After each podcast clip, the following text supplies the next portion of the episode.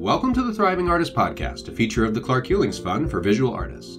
The Clark Hulings Fund exists to provide training, introductions, and funding for working artists to turn working artists into thriving artists. I'm Daniel Degree, your host. Despite having 200% more education, less than one third of working artists fully support themselves with their art. The difference is proper business training, which the Clark Hulings Fund solves with educational fellowships, digital education, and in person learning. You can have an exponential impact on working artists and our economy with a monthly donation that funds CHF's educational programming and this show. Your investment does not buy an artist a fish, it buys the fishing rod. So give small at clarkhulingsfund.org slash impact. That's clarkhulingsfund.org slash impact. Our guest today is Dean Mitchell. Dean is a nationally recognized painter of figures, landscapes, and still lifes, and his work often depicts themes from his southern upbringing. He's won top honors from the National Watercolor Society and American Watercolor Society. The museum collections housing his work include the Nelson Atkins Museum of Art and the St. Louis Art Museum. Dean is the winner of many awards and is also a member of Clark Hulings Fund Advisory Board. Welcome to the show, Dean. Can you take a minute to tell us just a little bit more in your own words about yourself and your work?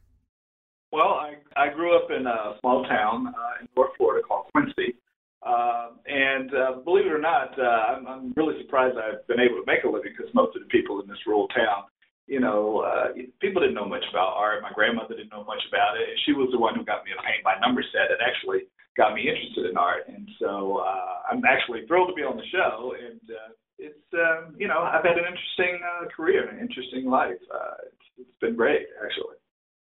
Well, I, I want to say I mentioned uh, Southern upbringing at the, the start in the intro, and you know I spent half my life in the South, and uh, you know I live in Brooklyn now, but there's just a lot of things that I'll never see again, like actual edible barbecue, and uh, you know the black eyed pea. I, I can't find a black eyed pea anywhere in Brooklyn, and I, I don't know what's going on with that, but something needs to change. Yeah. anyway, uh, it's good to kind of touch base with somebody that knows what a hush puppy is. uh, yeah, I do know what a hush puppy is. exactly. For those of you in Astoria, Queens, go ahead and Google hush puppy, and you'll see that we're not talking about shoes. But I, you know, I actually grew up in the South where I actually worked on uh, tobacco farms and different things like that when I was a kid uh, through my teen years. So uh, that was very interesting. Uh, and, and if anything will make you get an education, working in the hot fields of tobacco will. Oh, I, I know exactly what you, you mean. I grew up across from a cotton field uh, when I was a kid, and I spent many a day uh, doing things like cutting hay and chopping wood with a with a wedge and a variety of different things very similar. But yeah, the tobacco fields, wet, sticky, and, and hot. yeah, and hot. Yeah, that's right. well, uh, and for those of you that are not from the South, you just got to let a couple of us geek out about that for a minute and except we're going to do that on this show once in a while. so, moving right along. Uh, Dean, you've built an extremely successful international career from the ground up. Can you tell us what early steps did you take to ensure sort of the long-term growth of your career? Well, first, first of all, I you know I decided to go to art school uh, in in the Midwest. I went to the Columbus College of Art and Design, and uh, I never had been at a museum, and I was very interested in being a painter, a fine artist. But at school, I was told repeatedly that it was just you know a hard road to hoe to to actually make a living at that. And so I, I majored in illustration and minored in advertising. And when I got out, I didn't really like it very much. And so I was poor. I didn't have very much money. So I had to figure out a, a platform in which I could get known. And believe it or not, I had my first gallery show when I was 18 as a result of a show that I entered in Panama City, Florida. So the competition started early on, and that's how I really built my platform uh, nationally and internationally. Well, let's talk a minute about national art competitions, for instance. Uh, you know, was that a conscious choice uh, to go with competitions versus just sticking with gallery representation alone? It was because I, you know, I had a gallery when I was in college uh, in Florida, in Panama City, Florida, called Bay Art and. A very little small gallery, and they did a, a great job selling my work for like twenty, twenty-five dollars uh, fifty dollars. I think the highest price I think I got at the time was like a couple hundred dollars. But that helped me get through helped me get through college. And so, but when I got out and I looked around and I said, you know, if I'm going to really be able to do what I really want to do, I have to be able to build a reputation because a lot of people who come into a gallery are not necessarily, you know, serious collectors. Some are just browsers. And a lot of times people don't know much about art and they don't understand it. And so I figured the best way to build my platform was to put my work in front of my peers, particularly shows where they were giving out prize money different things. Because sometimes, believe it or not, when a painting would win a prize at a national show or, some, or so forth, a collector would suddenly be interested in it. And so, and also, that also led to other magazine articles and different things like that. So uh, the shows gave me a, a really uh, a level. It was a level. It was a way that I. It was the best way that I knew how to level the playing field. And I did try to get grants and different things, but that didn't work out for me. So I did competitions. That's what worked out for me. Well, it seems like a good alternative. Did the did the gallery encourage you or or take the lead in helping you uh, enter these competitions? Was that something you had to do almost entirely on your own and independently? Yeah, it was because galleries, uh, you know, galleries have other artists that they're representing. And so as I looked around, I started thinking, how am I going to separate myself from the pack? And so I'm always looking at a way of marketing myself because I think one of the things that I learned early on about getting known was when I was at the Columbus College of Art and Design, I would look at all these different books, you know, art books and things like this.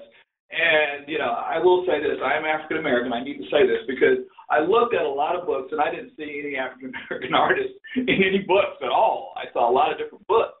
And I also was familiar with the Saturday Evening Post. I remember Norman Rockwell. And I also remember uh, an interview, I think it was the art critic David Hughes, I believe, my memory serves me correctly.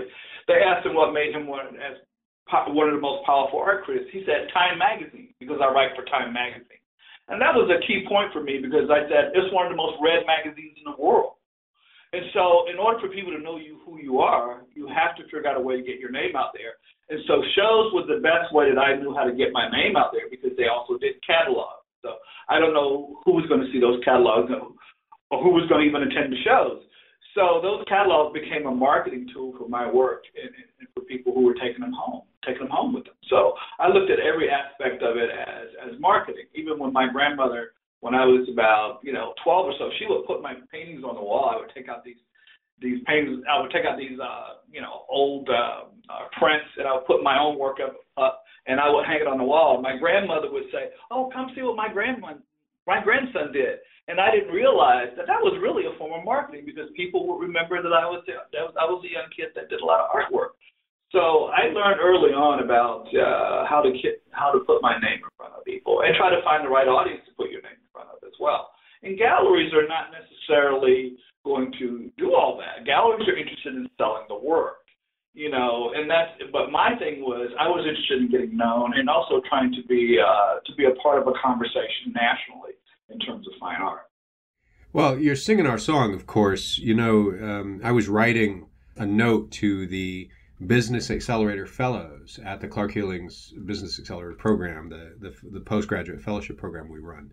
And I was saying that, you know, for every miracle that's out there, for every artist that got discovered doing nothing but, you know, hiding out as a hermit in the studio and, and painting, just being good at painting art, there are, you know, 500 other artists who did the hard work of promoting themselves, marketing themselves, knocking on doors, etc and uh, are also famous artists. And if you were going to bet which one was more likely to generate the result, you know, stay in the studio and do nothing but paint, or or do some marketing as well on your own, you know, history and and the, the actual art market itself seems to show that that marketing is is pivotal. Yeah, absolutely. You know, but we all like to dream that dream of the one-off that, well, you know, I don't think that Jackson Pollock went out and, and was a self-promoter. And I always find that funny because I think the biggest self promoters are the ones that speak out against self promotion because they're doing it so loudly.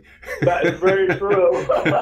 very true. That's a good point. I mean, you know, you can have a great, uh, a great, you know, work of art, but if if no one knows you have it, I mean, you know, your chances of your finding a collector is going to be very, very slim. But if you're out there and people are are remembering your name and they'll come to your shows and exhibitions, you know, because I tell you, I've had shows in very, very small towns where people say, oh, it's really not a big market. It's not really a big art market there. But guess what? Some of those people who live in those small towns, they are friends with people who are very, very wealthy who are in the museum world. And so I also looked at things, you know, uh, not through a narrow lens. I looked at things as exposure and people invited me to be a part of something, which some, you know, as I got more known, I started getting more invitations to museums. And sometimes there were there were smaller museums who didn't have a large budget. And if, if suddenly all of a sudden they say, well, we don't have the money to bring all your work here, it's too expensive. I said, I'll drive the U-Haul truck. I have driven, you know, over a thousand miles to take my work to a show. I mean, to a museum, to a to a small college or university. I've done that, and that's also led to other things, uh, including press and, and, and more notoriety and getting my name out there. So, but but artists have to understand that uh, that like I said, a gallery has a lot of artists that they have to entertain, uh, and so there's even with advertising, there's only so much advertising they're going to do as well, because if if you're with a gallery who has 50 artists or even 20 artists uh, chances of, of getting promoted on an ongoing basis are going to be very, very slim unless that gallery has deep pockets. And a lot of gallery owners are not don't necessarily have deep pockets like that to advertise their artists. So artists have to have to do a lot of footwork on their own. And and, I, and also too, you you main, you maintain a little more leverage. Uh, I've had galleries want an exclusive. I remember when a gallery wanted exclusive exclusive with me, and I said, "Oh, whoa, that's too much control." Uh, I need to have the freedom to be at inner shows and do do all kinds of things. I remember when I first did my first book, I self-published my first book. I can't tell you how many galleries said, "That's a no, you don't want to do that. No, do that. Don't do that. That's a bad deal." And you know what? After I did the book, one of the galleries that said it, the sales tripled. The sales tripled out of that one gallery. So that that told me right there that marketing was a huge part of it, and having a book out uh, you know, I did this book over 20 years ago when self-publishing was not was not the thing for artists to be doing, and it actually it, it launched me. It, it actually helped stabilize me financially hugely because of that one book. Yeah, it, you know, it's amazing. I I see people going around being at all the right parties and being seen there uh, and getting photographed. That's marketing. I see people making contacts with the press and walking them through their studio. That's marketing.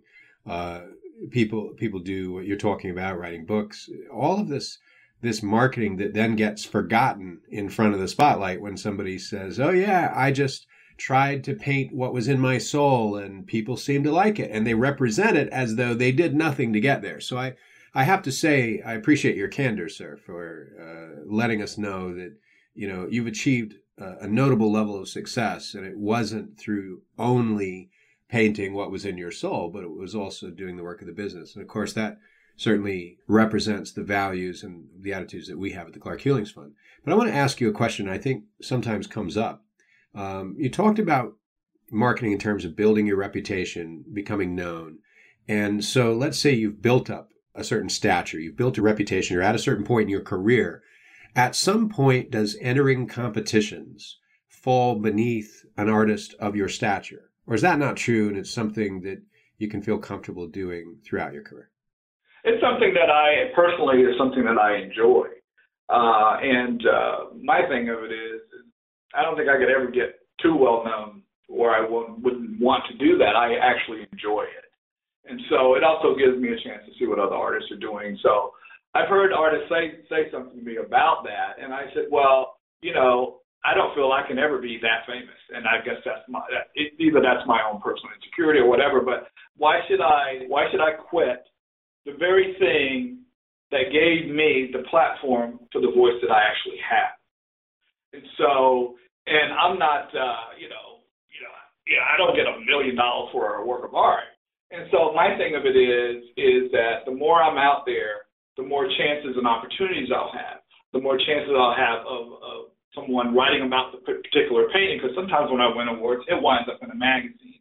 So those are different things. Those are different things that that, that keep me out there. I do remember uh, one, I, speaking about networking and so forth. I remember early on in my career, someone said I should go to a lot of parties and stuff like that to meet people who were very influential and, and things. Well, what I recognized initially on my in my initial stages of my career was that there were a whole lot of other artists there trying to get their attention. So I thought, well, how am I going to compete with these artists? you know, I need to figure out how to separate myself. So because I entered shows and I did different things, I began, as I began to win awards, I noticed that the local paper would have where they would list an art, what an artist was doing. I started sending in my awards list of different shows that I won nationally. So the very people that I tried to get their attention to at that party who didn't pay attention to me suddenly were paying attention to me because I was in the paper, that Sunday paper and my, my awards were highlighted in New York or different places where I, win, I was winning awards. Because sometimes with people who have a lot of money, uh, you have to merit their attention. So I have to I have to understand that in order to get these people attention, I have to merit their attention. I can't just think, oh, I'm a great artist, I do great paintings. I have to merit their attention, and that that's part of, of getting known and notoriety. And I, like I said, I, I don't mind entering shows. I I don't have an ego where I feel like you know I'm not going to enter shows. I, just not who I am.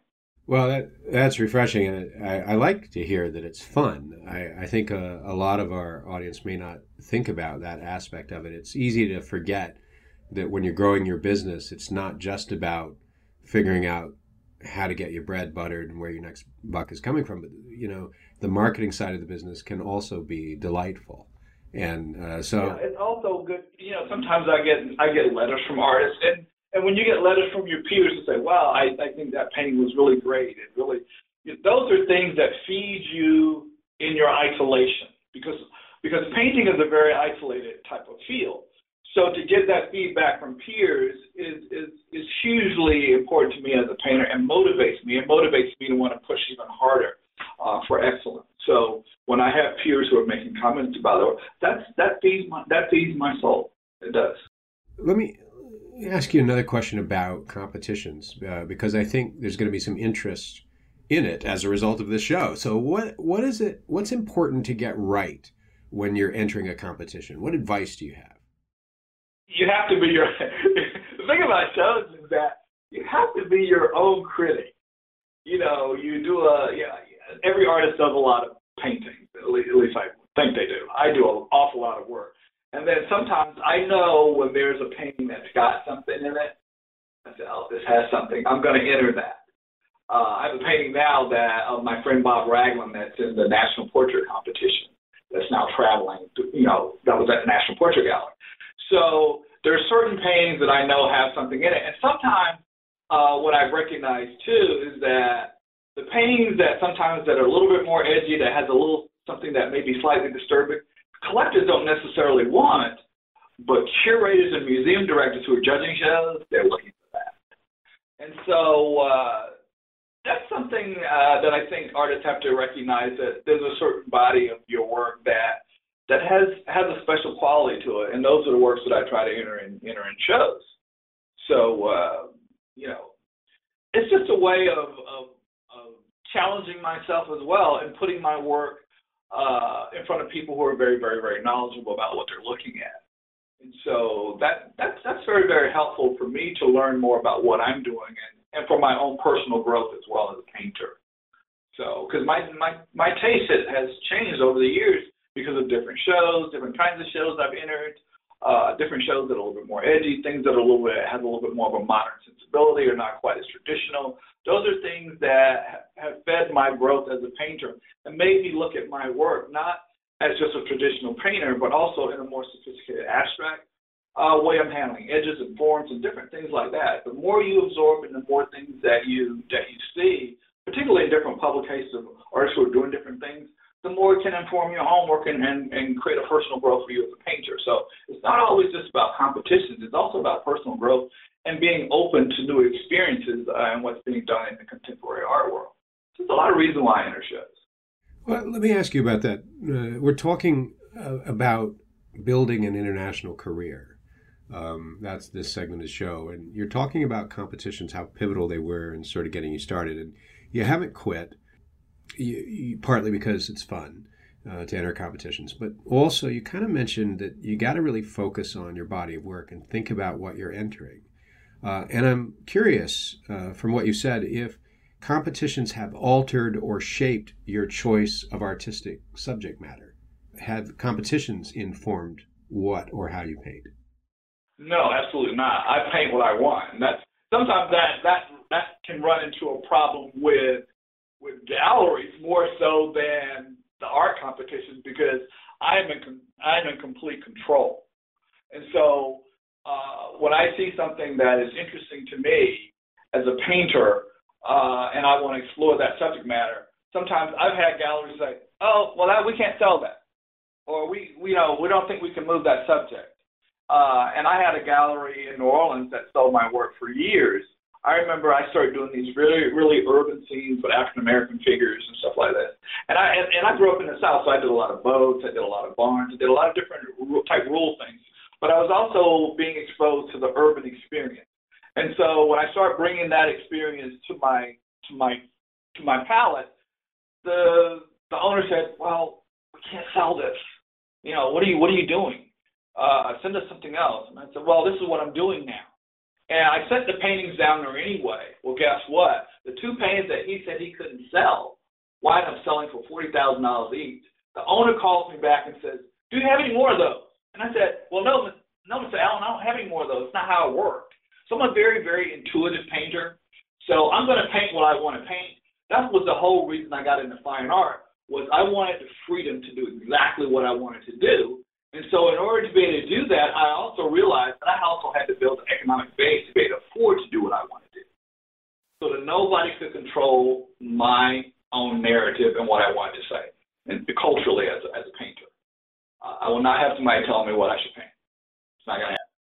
So it's an interesting perspective. It, it, sounds like what you're saying is you can, um, you need to follow your own muse. You need to uh, be creative and adventurous, and use that don't let anybody talk you out of that creative adventurousness uh, because it will lead you to a place of financial security that will allow you to be continually creative and adventurous. so I love that. That's, That's a, very true. Well, let me ask you this then. Out of that, you, you talked about painting themes from the South and, and painting the urban experience. Would you say you've created your own brand? And if if so, if there's a, a unique brand that is Dean Mitchell, is it consciously created? You know what? It isn't because uh, you know it, it's, it's so funny to hear you ask this question because uh, I've had people come to my shows uh, early on and they're almost like surprised that I was African American, as if as if I'm supposed to constantly have my work address issues of race and different things like this. Uh, and they expected the work to be a different kind of flavor uh, and so, you know, that's that's that's very very interesting. I've always, as an artist, uh, explored my own emotions. For example, I did a painting that's at the Kemper Museum of Contemporary Art now. It's a painting of my uncle uh, who died of lung cancer, and uh, people kept saying, "You're never artist. Will come over. You're never going to sell that. It's so depressing. It's so this. It's so that." and it winds up at the Kemper Museum of Contemporary Art. And I've gotten a lot of different letters from people about it. I've had people tell me how they're how they were touched by cancer. Uh, I believe Mr. Kemper's uh, first wife, I believe, if my memory serves me correctly in that, uh, I think she died of cancer, and he himself passed of cancer. But he was very interested in that work. And so I have always gone with humanity first. That is the key part of what I do. Uh, I'm all about the human condition. Uh, I'm not about uh, racial undertones and all that. It, it, it's all about, for me, we're all human beings. And so I've always approached my work not from a political standpoint, but from a human experience standpoint. And sometimes I ran into people who don't always understand that because sometimes they think your work should be addressing certain issues. And this, I said it's addressing issues of humanity, and that's how I want my work viewed. I want it viewed as about the human condition. It's nothing to do with anything else for me. Uh, let me ask you one more thing before we sort of move on to the next segment of our show. And this is about you, you mentioned other people actually attending your show, sometimes having expectations that didn't match, that weren't your brand, but they, were assumptions.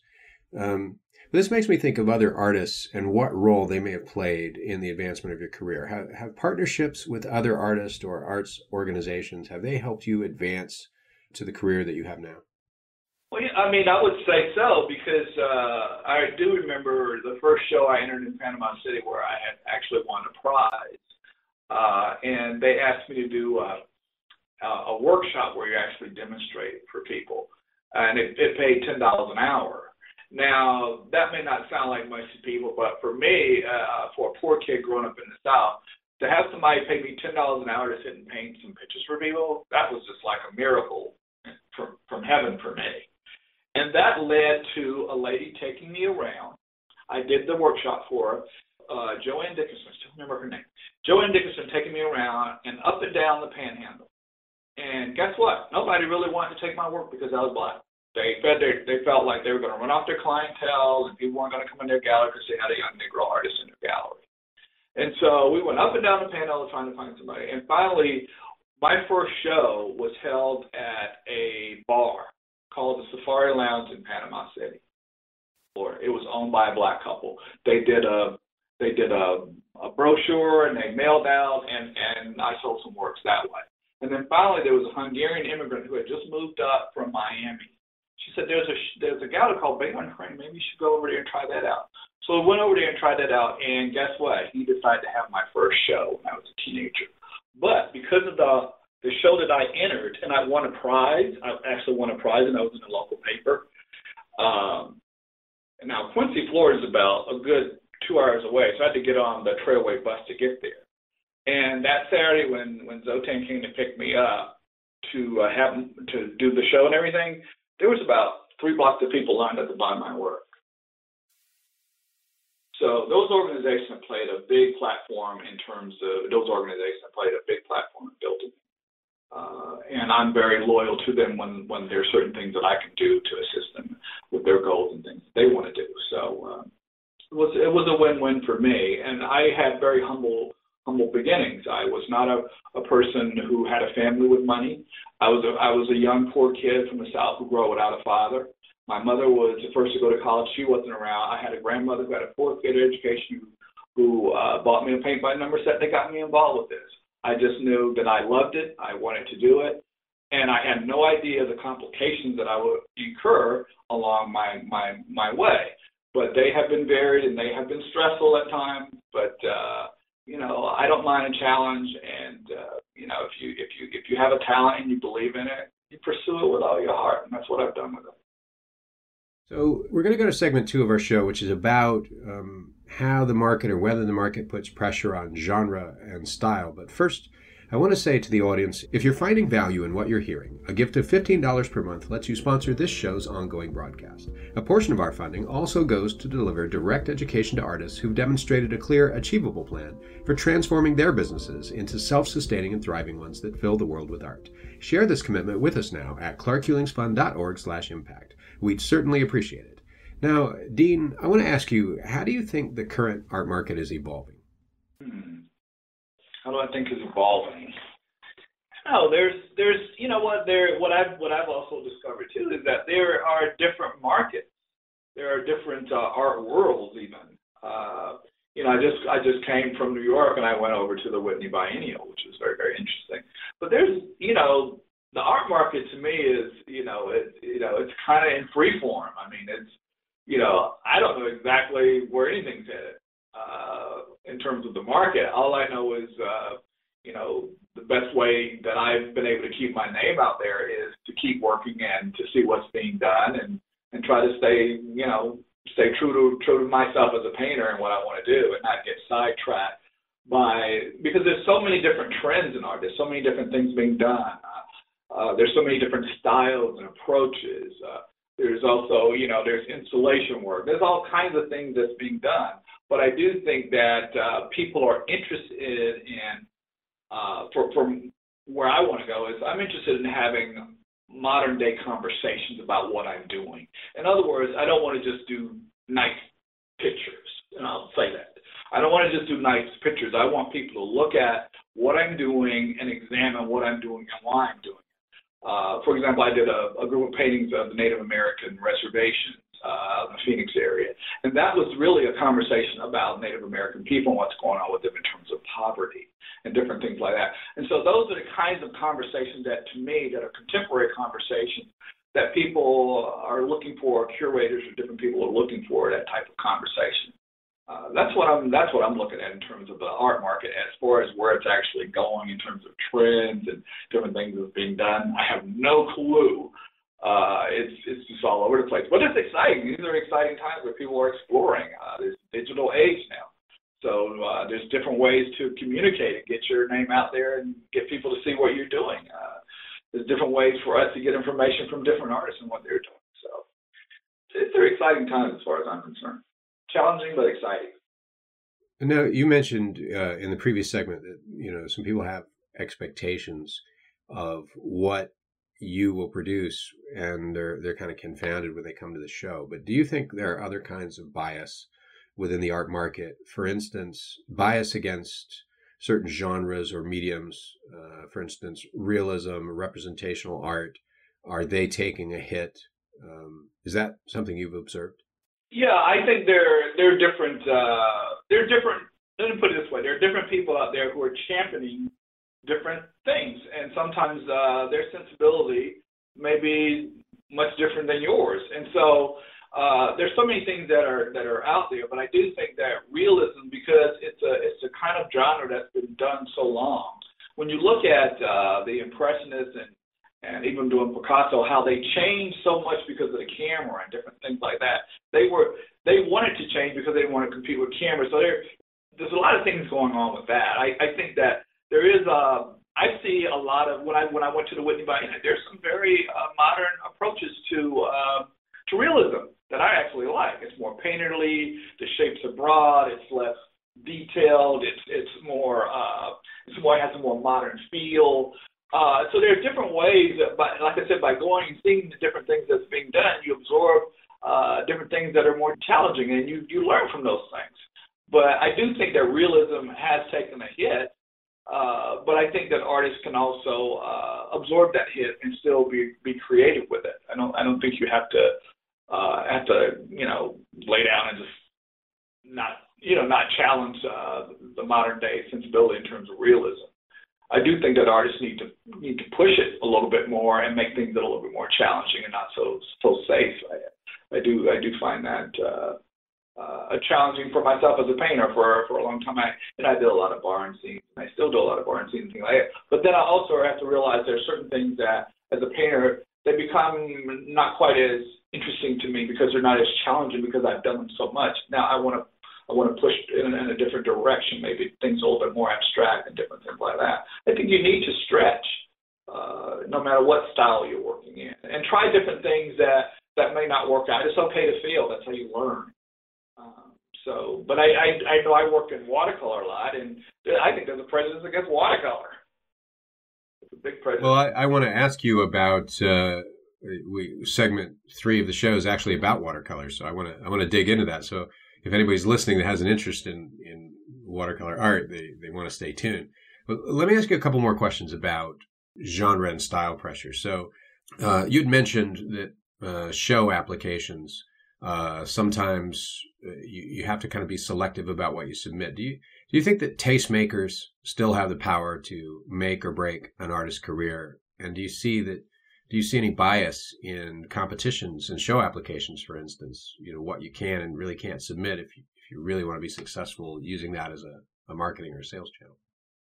You know, it's, it's, it's so funny. Uh, when I entered the um, the National Portrait Galleries competition, you know, we all, I, you know, I would read and look who's judging, and I thought, hmm, these are very contemporary judges, uh, you know, and I thought, hmm, so now I'm looking at my work and I'm thinking, hmm, what's really edgy? What's because I know that sensibility again because of my travel and I've gone to different shows.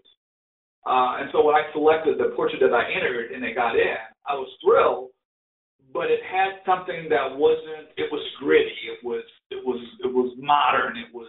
It was about. It was. You know, you have to see the portrait. But it, it, it was a friend, and he was. He was an artist. But uh, I do think that uh, uh, the tastemakers, as far as tastemakers go, I was in a show at the Studio Harlem Museum called Black Romantic. Uh, it was put on by Thelma Golden, who comes out of uh, the Whitney Biennials. And it was about examining the black figure within American culture. and uh, I was a little bit leery about participating in this, uh, just because of what I had heard about the show. It was not going to be something that that she was actually making a, a critique about, but on the other hand, it was. And so there was this genre realism that was being bought by African American people, and they thought it was pretty much a lot of it. They thought was kitsch. I'll just put it out there. Uh, and so I, you know, I, I'm a part of the show, and uh, Michael Kimmelman comes in. I, I have to admit, I didn't know who Michael Kimmelman was at the time. Uh, and when I was at Studio Harlem Museum, said, "Oh, Michael Kimmelman loves your work." Who's Michael Kimmelman? Well, he's the main critic for the New York Times. So I make this story short. My painting ends up uh, making history. It was it was a painting that was called Socrates. It was it was a reproduction in the New York Times from the very top of the page to the very bottom of the page, calling me a virtual modern day Vermeer. Uh, of African American people, and I dignified this image and so forth. But you have to read the article. But the bottom line of it is, I didn't get a call from a single museum. I didn't get a call from anybody. But I got this raving review, and I thought, well, this is very, very interesting. And there was another artist who was in the show. He's everywhere now, but he's out. He's from, I think he went to Yale or Harvard. But the bottom line of it is, I, re- I recognize I'm in the Midwest. I'm not on. I'm not at New York. I'm not in. You know. I'm not in the in the big mix of the art world as as it is. And so I looked at that and I thought, hmm, very very interesting. Where you live does that play a role in certain things? But again, the competition. Nobody knows where you're from. They just they just put the slide up. They look at it. They had 2,500 entries for that portrait show, and there I was. I got in there. I, I think I'm hearing you say that bias is not a factor. Is that right? Well, I don't know if it's a factor or whether it's part of the equation in terms of because when I got to New York, uh, someone asked me, and I'll, I'll be honest with you, when I was at Studio Harlem, they said, "Where are you from?" and I was like, "Okay, you know, I'm from Kansas City." You know, you know the the line that follows: "You must come to New York. You need to get out of Kansas City." It does not ring culture. This was told to me. And I thought, really? And I said, well, you know, I'm thinking about moving forward. No, you need to come to New York. You need to be in New York. You're very talented, but you need to be in New York. And so, and as I and I have read different books on different artists, and where they live will matter in the scheme of things, and where they go to school, it does matter. People don't want to look at those things, but it is true. I have no problem saying it is true uh, and the pole leans a certain way. I, I recognize I have no problem with it. I'm going to do what I'm going to do, and I'm going to live where I want to live. you know, because it's my life, and I'm the same way the way I paint. Uh, and so, but as far as history goes, as far as I'm concerned, the New York Times has sealed my fate. That article alone has sealed my fate. Believe it or not, they can ignore me, but they're going to dig me up whether they want to be bothered me or not. They're going to dig me up because of that. Uh, and so I, I, I, I didn't go after that because first of all, I didn't know I was going to even make a living at this. You got to understand, I'm a kid that grew up with a grandmother had a grade education. I'm a kid who, who didn't grow up. Here I am in the New York Times with a. I mean, you kidding me? I've already. My life is great it's not that I wouldn't want to be more recognized and be a part of the conversation deeper into the bigger art world in New York. But if New York is not willing to pull me in, there's nothing I can do. What I can do is keep doing my work honestly. May grace fall upon me that maybe that may happen one day, but I can't. I can't live my life waiting on that. I have to live my life doing the best art I can do and do the best work I can do to to enlighten people about the world, enlighten people about humanity, enlighten people about social conditions. That's all I can do. I cannot fight political battles with who someone likes and who they don't like for a particular style or this or that. I don't get into that. I'm into doing what I want to do and what I I'm controlling this narrative. No one else is controlling it. Now, how someone perceives it, that's totally up to them. I have nothing to do with that. I'm about creating the work. Then it has a life of its own when it leaves my studio. That's how I work. I don't work any other way. Well, you know, of course, I think people should come to New York because of the New York Times and Broadway and the great food. I, I myself am a transplant New Yorker. Well, yeah, it's, it's a great city. I mean, New York is a great city. I mean, who the, I mean, you know, my mother lived in East Orange. My mother lived in East Orange for years, so I was always going to New York. I mean, driving through the Lake of Tahoe. I mean, the, I mean, the museums there, the energy. It's a great place. No one can deny that. Oh my God, no. Would I like to be a bigger part of that conversation? New York, surely.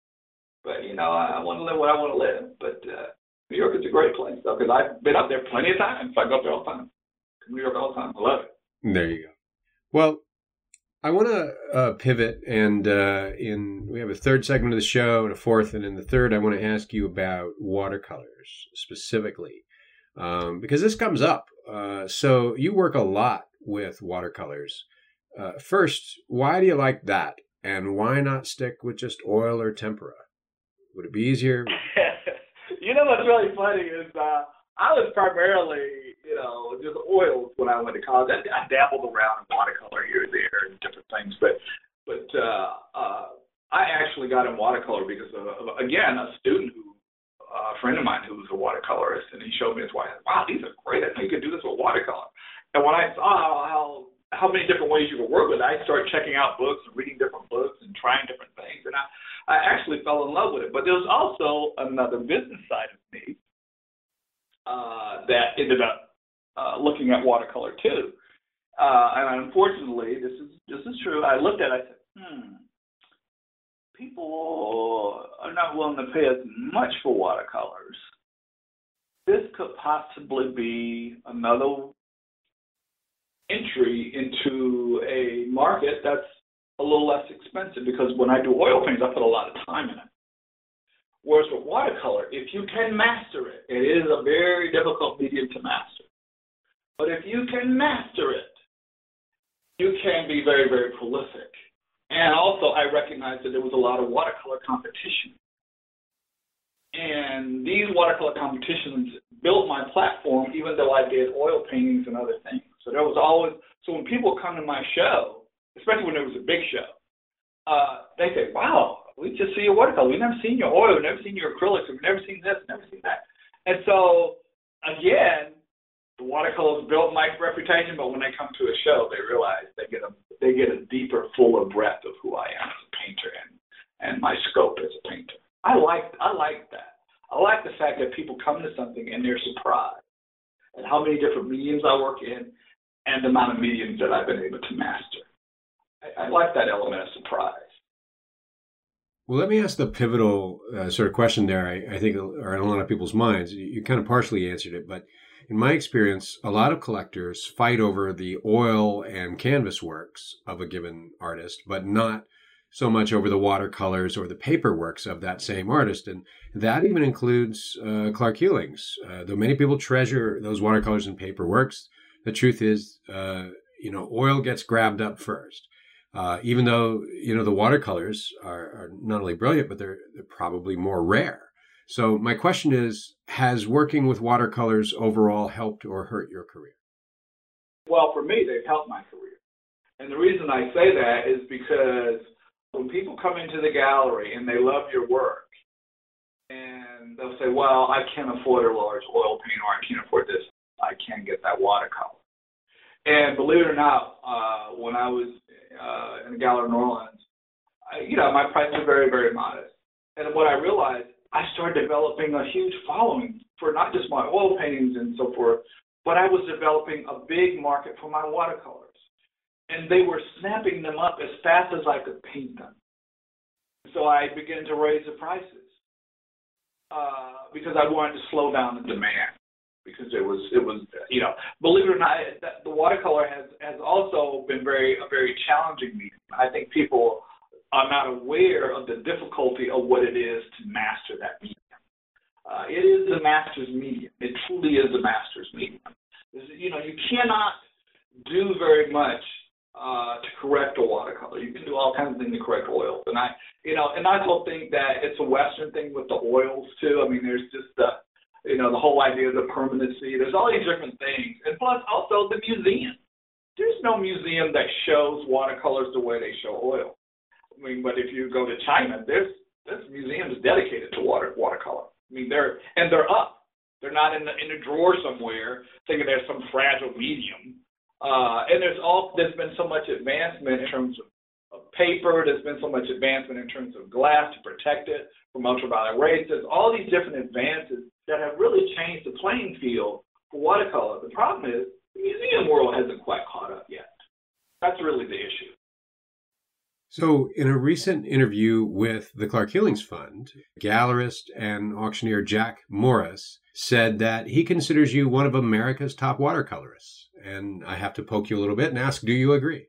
well, I don't know. I mean, it, it's it's certainly a uh,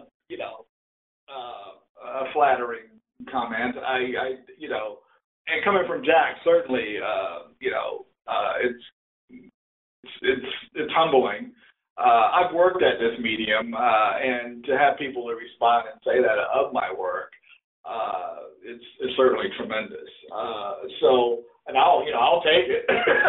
so, uh, it's hard to say who's the best at something, but uh, you know, all I know is people respond to my work, and I and I've actually had artists to go, "How are you able to sell your watercolors for that kind of money?" I've had people to ask me that. Uh, and I and I and I quite frankly, I have to tell them truly and honestly, I don't know. All I know is that I do the work, and because of demand, I you know I put certain price. It, and it depends on how I feel about a work. It's, it's all kinds of things that go into to all of that. But I do know that marketing again uh, plays a plays a large role. Aside from your your mastery of your skill set. But also, you know, you know, my wife put me on Facebook, and I had no idea, you know, how artists felt about my work. I mean, I, you know, I, I had a little bit of an idea when I did my first book uh, that people were buying the book, and they were mostly artists. So I had this huge following of artists that really admired my work, which is very flattering when you get artists that like your work. So it, you're supposed, Dean. You're you're supposed to just say yes when somebody. If somebody ever asks you, so this line, I don't know if you remember this from. I think it's Ghostbusters, but it's like Ray. When someone asks you if you're a god, the answer is yes. yes. Say yes. it's hard to go. Yeah, do you mean? You know, like, yeah, that guy's fully himself. so, but that's good. That's, that's good. So let me ask you a little bit about um, China here, because uh, this is sort of a pivot, and I don't know if it's. Uh, it may or may not be a pivot. I don't know if specifically. I didn't ask you this when we were talking about building an international career, and I don't know if specifically what's selling in China uh, for you is the watercolors. But you're regularly invited to competitions in China, and I I wonder what prompted you to enter that market and how your work is being received there. Actually, uh, there was a, a watercolor, international watercolor competition. Uh, I don't know. I want to say a few years ago or so, and I'd never heard about it. And uh, but uh, somebody had told me about it or sent me a link to it, and I read it and I thought, hmm, this is interesting. They uh, buy a work, and if you're one of the top, I think five or ten artists, and these were artists from Australia. So, I mean, a lot of people were competing for this. And uh, so I sent something in, and I won one of the awards of excellence. And so the work was shown, you know, shown in a in a beautiful museum, and uh, they played they paid your way round trip for everything. Uh, and it's the first time I'd ever been to China. And at the museum opening, it was so interesting. I had these young kids who were probably teenagers. They were running over to me like I was some kind of rock star uh, and they knew my work. Um, and it was a different kind of sensibility about watercolor. Uh, and I thought, wow, this is this is really something. And and here again, they knew about me because of the competitions and because of the magazines that had done articles on me. There was one magazine from the UK that, that had done articles on me, and this magazine goes to a lot of different countries, including China. And so I didn't realize that all these competitions out there, a lot of these Chinese artists were entering, and so these competitions were being promoted in, in China and different parts of the world. I had no idea. I thought it was just like the American watercolor, but it's an international competition. Some of the magazines I was in, so it's you know it's it's it's been very very fascinating. Now I have gotten invitations to go back again, but it's it's so far. I have and I have little children, so uh, I plan on taking advantage of that a little bit later down the road. But right now, is I have a lot on my plate, a lot going on. So, but China has been they're very receptive to watercolor. That's I mean, that's really their thing, watercolor. Is the market there? Does it differ substantially from what we have here in the West? And what about specifically, say, price point? Do you get higher margins? Well, I haven't actually really sold very many works in China. I've had people wanting to do shows with me over in China, but you know, I just haven't had the, the window time, and I'm just you know, demand is just kind of crazy. Sometimes they want, you know, for a solo show, they may want 15 or 20 works.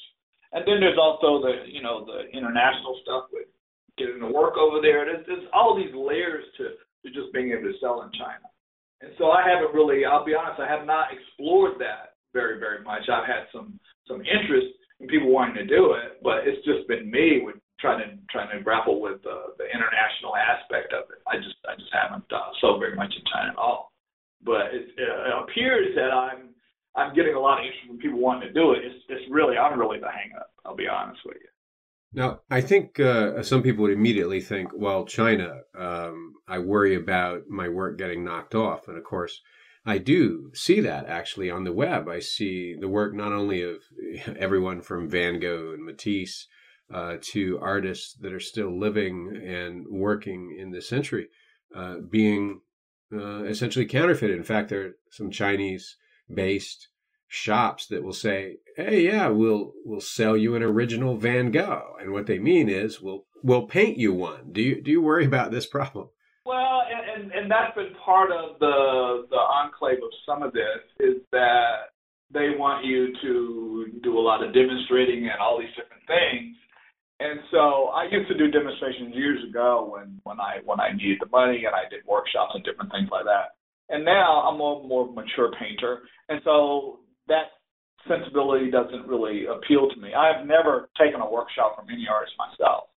Uh, and so I've stopped doing workshops. And a lot of times with some of these invitational things, there is this kind of this kind of working environment thing that they want you to do all the time.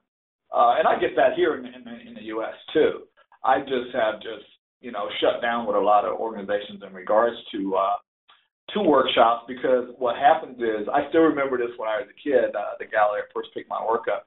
He used to joke about the workshop artists, how they would come in and these different artists would come in. They said, I just said, oh, I'll get a a bunch of you know paintings that look like so and so and so and so, and they'll all bring them in. He said, and then three months from now, when a new artist come in, they all come in, all the paintings look like his, you know. so I learned a valuable lesson with some of that, and going, hmm, this isn't the the road I want to go down. So I kind of backed away from certain things for that very, very reason. Uh, now I have taught in a more of a college setting where I've taught, you know, nude figure drawing and different things like that. But sometimes with workshops, what happens is you you wind up the artist just winds up, you know, basically just kind of copying you and that kind of thing. Uh, some artists who are more mature probably won't, but a lot of times people just what they want is some quick magic answer to painting that doesn't really exist. And so, uh, and when I tell people I'm an intuitive painter, they understand uh, when they see how I work because I work in watercolor off of a meat tray, and the washes are running all kinds of ways, and they're asking me what color I'm mixing, and half the time I can't even tell them because it's like a cook it's a little dab of this and a little bit of that. They're saying, well, how did you get that nice gray? I said, well, it's a dab of this and a dab of that and a little bit of that. And it may be three or four different colors to get that kind of subtle gray. And so it's hard to tell them that when the paint's all running together. Uh, so I've gotten away. And so, yeah, I can see that. But I have seen uh, a lot of work that, that does tend to, to look alike. Uh, and that's why I think you have to be very careful as an artist uh, not to get too influenced by others. You know, you have to find your own road, your own path to make yourself more unique, to set yourself aside from the pack. And some of that is not just technique; it's also choice of subjects, how you handle it, the, the composition, how you abstract them. All those things play a large role in making something a unique work of art. It's not just skill. there's a lot more than that.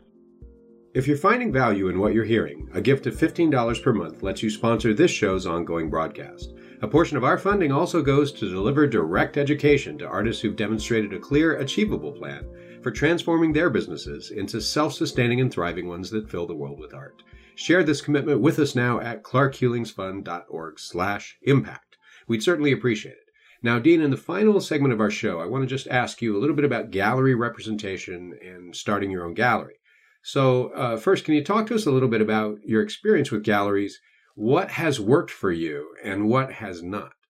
Actually, I've had pretty good experience with galleries for the most part, and uh, I have never approached a gallery. I've never approached a gallery. I'll tell you, I've never approached a gallery. Uh, galleries have always approached me. Uh, other than when I was younger, I tried to get an LA, tried to get in a gallery, uh, but I never approached galleries what I did was the shows, and then they would see me in the magazines, and I would get calls from galleries. Uh, so, but you know, I've had a, a good experience with galleries. Now I have, you know, when I started getting more known, my work started going for a certain amount of money. I did have an attorney that I worked with in case I ran into problems, which you can run into problems uh, occasionally with people not paying you. Uh, so you you run into that sometimes, but that's been kind of rare for me. Uh, and I think that uh, uh, for the most part, they've been they've been fine. Uh, I do think that uh, as a painter, again, uh, I'm going to take more control of my own career because the, the galleries are not responsible for my whole persona as a painter. I am. Uh, they are they are they are a piece of the puzzle, but they are not the complete puzzle. So, and that's how I look at my career. They're they're an important piece, but they're not the whole piece. So when certain things don't, I've had gals approach me that I'll look on their saying, okay, maybe I'll try them. I go, hmm, they don't really have the market for what I do. But what they wanted was they wanted my name. And so because you once you once you become known, you have galleries all all approaching you. Doesn't mean they necessarily have the market. But if you have a name, chances are people are going to hit your site a little bit more if you have an artist who's a little more known. So I'm aware of different things like that. So, but I, I you know, I'm, I'm concerned with a gallery when I said, okay, this work's been sitting there for too long. I got to move it. I will move a painting out in a heartbeat if it's sitting too long. I don't like my work sitting. It needs to move.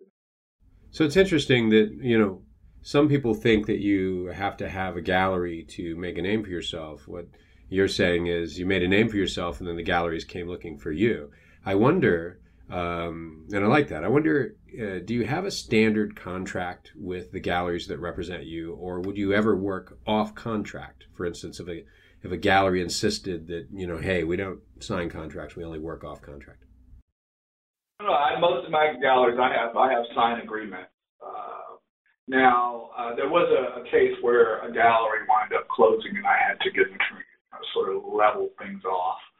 But uh, most of the time, I you know I have uh, they people need to know that the work is on consignment. And the reason I say this is because if the gallery gets in trouble uh, with a bank or anything that goes kind of haywire with the gallery, they don't necessarily tell the artist. But and that bank wants to pursue the asset, and they'll wind up confiscating your art you know, because there needs people need to know that that work is on. You need to have a contract with a gallery. And if a gallery isn't willing to give you a contract, I walk. Gotta, I, I gotta have some. You know, the attorney always said you need something in writing, Dean. You know, a handshake and all that. No, you need it in writing.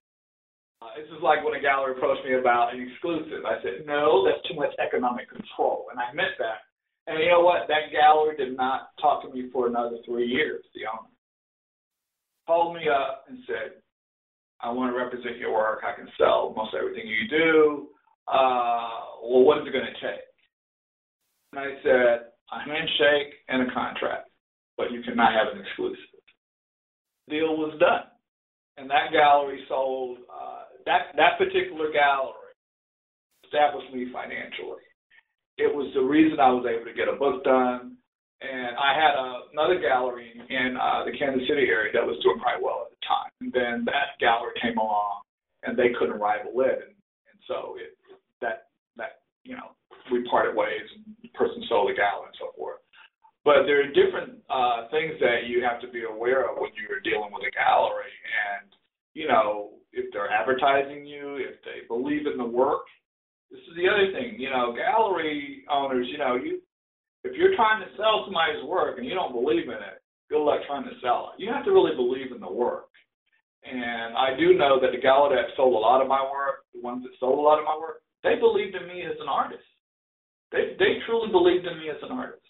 And that that makes a difference when somebody's presenting your work and, and how they talk about it passionately and present you. That makes a huge difference to a person who is looking at what looking at a work of art. It makes a huge difference.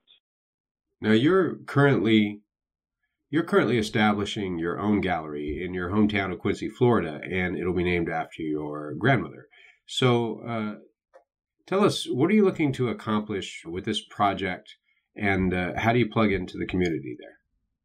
First of all, I, I grew up there, and so uh, there is also uh, uh, the Gadsden uh, the Gadsden Art Center there. It's now been accredited as a museum, and I didn't realize how popular I was in that particular area until I had a show. I had, a, I had one show in Tallahassee at the LeMoyne Art Foundation, and uh, the guy was a little leery about doing the show, and even though I grew up in that area, and I said, well, if you do a little press, you do this, you do that. So I did a lot of press and different things, and believe it or not, when the show opened, there was not enough room. People were hanging out the door they were hanging out of the door. Uh, and the next day I was to do a lecture. He said, we only get about 15, 20 people. The next day, the place was packed. They had to turn on the intercom system. There was not enough room. Uh, so I recognized that, and uh, I decided uh, I grew up in that area, and there's a nice art center in my hometown Quincy now. And whenever I do a show there, you're going to get at least four or 500 or 600 people coming out to opening of. Uh, and so uh, I've always looked at looked at my career this way. It's gone way beyond my dream, first of all, and because it has, I am now at a stage where I'm now. I want to build a legacy and leave a body of my work behind for it to a place for it to be shown on an ongoing basis. Now we got I, I'm no Warhol, I'm no Salvador Dali, and I know that as a person of color, they ain't coming and building nothing for me like that. So what I decided was to use my leverage and, and, and, my little bit of money that I've got. I am going, this is this gallery is named after my grandmother because she bought me a paint by number set. I have now generated enough interest and I have enough of a market where I feel that I can now begin to build on leaving a legacy. The store that I, the, the building that I purchased that's right across the street from the local dime store my grandmother bought me a paint by number set. The gentleman who owns all that property found out about it gallery. He's now going to open a, a very nice restaurant across from there. So part of my goal is to get people to come to my little rural impoverished town where I grew up and to see what emerged out of a humble beginning. And I plan on trying to build upon this to leave a body of work in that area and purchase a larger building and turn it into somewhat of a museum. I have a collector who's very interested in this already. So I am not a kind of person who waits around for Superman to come because Superman ain't coming. I create my opportunities. Uh, I take advantage of the best that I know with a little bit of knowledge that I do have about business. And now it's time to build a legacy and to be able to leave a body of my work in the area where I grew up where kids are still struggling for role models, they still grow up very poor. I want to be a platform to say, yes, you can dream. And you can dream big. And you can achieve it. It will take hard work because, you know, everybody's not going to help you. Everybody's not going to believe in you. But you have to believe in yourself first, and then people come along. And that's what's happened throughout my career as a painter. And people look at me very suspiciously when I was in Kansas City. Oh, this poor kid, he's living over in this little dive of apartment. He ain't got no money and here I am. Isn't that something? I think there's a lot that uh, we can all take from that. I create my opportunities. I venture to say that um, one of the reasons for your success is precisely that attitude and commitment through your lifetime. You've been listening to the Thriving Artist Podcast, a feature of the Clark Hulings Fund for Visual Artists. For more information on Dean Mitchell, visit deanmitchellstudio.com. For more information on the Clark Hulings Fund, visit clarkhulingsfund.org. To sponsor an artist with your small but impactful gift, visit clarkhulingsfund.org/impact. And be sure and follow our podcast on iTunes and Stitcher. Thank you for listening, and thank you, Dean. It's been really great having you. It's been a pleasure.